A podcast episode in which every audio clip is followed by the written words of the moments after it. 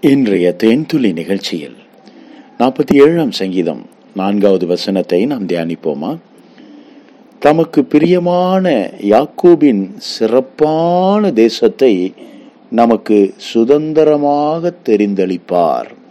அமேன் கத்தர் எவ்வளவு நல்லவர் என்பதை அவருடைய தெரிந்தளிப்பிலிருந்து நாம் கண்டுகொள்ள முடியும். ஆம் பிரியமானவர்களே கானான் தேசத்தை தம்முடைய ஜனங்களுக்காக அவர் தெரிந்தளித்தார். அந்த கானான் தேசத்திலே இதற்கு முன்னால் ராட்சதர்கள் குடியிருந்தார்கள். பயங்கரமானவர்கள் மிக மோசமானவர்கள். தேவன் அவர்களை மேற்கொள்வதற்கு அவர்களோடு யுத்தம் செய்வதற்கு போதுமான பலத்தை போதுமான கிருபைகளை தேவன் கொடுத்து தேவ ஜனங்கள் அவர்களோடு யுத்தம் பண்ணி அவர்களை துரத்தி அடித்தார்கள். தேவனே அந்த யுத்தத்தை செய்தார். ஆமா. மலை நாட்டிலே இருந்தவர்கள் எல்லோரும் சிதறடிக்கப்பட்டு அந்த தேசத்தையே விட்டு விட்டு ஓடி போனார்கள். தேவன் அந்த சுதந்திரத்தை அவர்களுக்கு கொடுத்தார். தேவனுடைய பிள்ளைகள் கட்டாத வீடுகளிலே குடியிருந்தார்கள். ஆம் பிரியமானவர்களே இது நடந்தது. விதைக்காத நிலத்தில் இருந்து அறுவடை செய்தார்கள். கொலை கொலையாக கனிகளும் மிக அற்புதமான செழிப்பான பாலும் தேனும் ஓடக்கூடிய தேசம் என்று கானான் தேசத்தை குறித்து வர்ணிக்கிறார்கள். அது ஒரு சிறப்பான தேசம். அது ஒரு வளமான தேசம். அதை போல ஒரு சிறந்த தேசம் அந்த பகுதிகளிலே இல்லை. அப்படிப்பட்ட ஒரு உன்னதமான ஆசீர்வாதத்தை ஒரு சிறந்த தேசத்தை தேவன் தெரிந்தெடுத்து தம்முடைய பிள்ளைகளுக்கு கொடுத்தார். இது தேவனுடைய தெரிந்தெடுப்பு. மனிதனால் இது கூடாததுதான். தேவனாலே எல்லாம் கூடும் என்று வேத வாக்கியம் சொல்லுகிறது. ஆம் பிரியமானவர்களே நம்முடைய வாழ்க்கையை குறித்து நாம் பல திட்டங்களை வைத்திருப்போம். நம்முடைய பிள்ளைகளை குறித்து எதிர்காலத்தை குறித்து நமக்குள் பலவிதமான ஆசைகள் புரண்டோடி கொண்டிருக்கும். நதியைப் போல ஓடிக்கொண்டிருக்கிற அவைகள் எல்லாம் நிறைவேற வேண்டும் என்று நாம் விரும்பலாம். ஆனாலும் நாம் அவைகளுக்காக மிக கிரமமாக ஜெபிக்கலாம். ஆனாலும் தேவன் அவைகளுக்கு மத்தியில் தம்முடைய திருவுள சித்தத்தை செய்ய வேண்டும் என்று நாம் அவருடைய கரங்களில் ஒப்பு கொடுத்து ஜெபிக்க வேண்டும். தேவன் உங்களுக்கு மிக அற்புதமான ஒரு மாடி வீட்டை வைத்திருக்கிறாருன்னு வச்சுங்க. இந்த மாடி வீட்டை என் பிள்ளைக்கு கொடுக்கணும். நீங்க ஆண்டவரே இன்னைக்கு இருக்கிற காலகட்டத்தில் என்னால் மாடி வீடெல்லாம் எப்படி கட்ட முடியும்?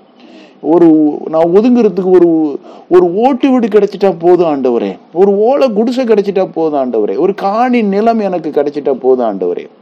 இது மனிதனுடைய அவிசுவாசம். இப்படித்தான்.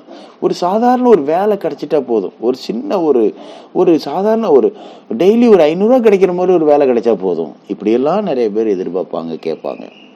அப்படி இல்லை பிரியமானவர்களே ஏன் அன்னைக்கு உங்களுக்கு ஐயாயிரம் கத்தர் கொடுத்தா வேண்டாம்னு சொல்ல போறோம்? இல்லையே. தேவன் ஒரு உன்னதமான ஒரு நல்ல வேலையை கொடுத்து ஒரு உயர்ந்த ஸ்தானத்தை கொடுத்து ஒரு பாஸ் அவங்கள உட்கார வைக்கிறாருன்னு வச்சுக்கோங்க. யார் வேண்டான்னு சொல்லுவாங்க? உயர்வு என்பது தேவனுடைய கரத்திலிருந்து நமக்கு வருகிறது. நாம் அதை குறைத்து மதிப்பிடக்கூடாது.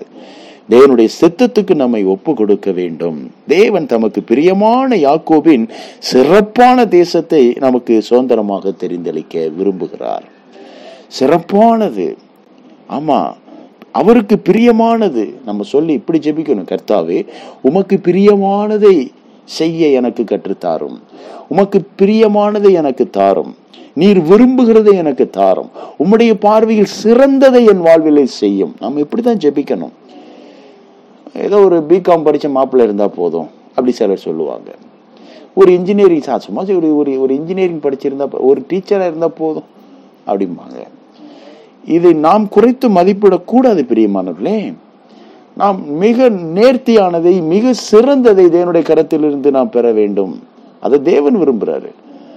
நம்ம பொதுவா ஆண்டவர்கிட்ட ஒப்பு கொடுத்துடணும் ஆண்டவரே நீர் எதை விரும்புகிறீரோ நீர் எதை எங்களுக்காக தர வேண்டும் என்று திட்டமிட்டு வைத்திருக்கிறீரோ ஆதீனத்தில் நீர் எதையெல்லாம் எங்களுக்காக ஆயத்தம் பண்ணி வைத்திருக்கிறீரோ சிலுவையில் எவைகளையெல்லாம் நீர் எங்களுக்காக சம்பாதித்து வைத்திருக்கிறீரோ அத்துணை ஆசீர்வாதங்களையும் ஆண்டவர் இயேசுவின் நாமத்தில் நாங்கள் சுதந்திரித்துக் கொள்ளுகிறோம்.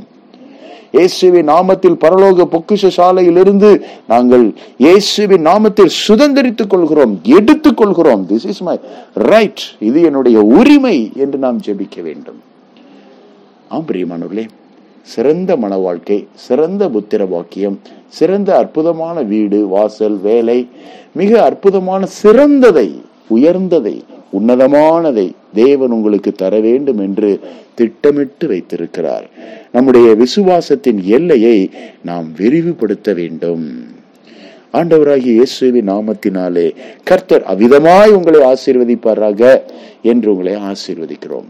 தேவ சமாதானம் உங்கள் இருதயங்களில் தங்கியிருப்பதாக. இயேசுவின் நாமத்தில் மன தாழ்மையோடு ஜெபிக்கிறோம் நல்ல பிதாவே. ஆமென்.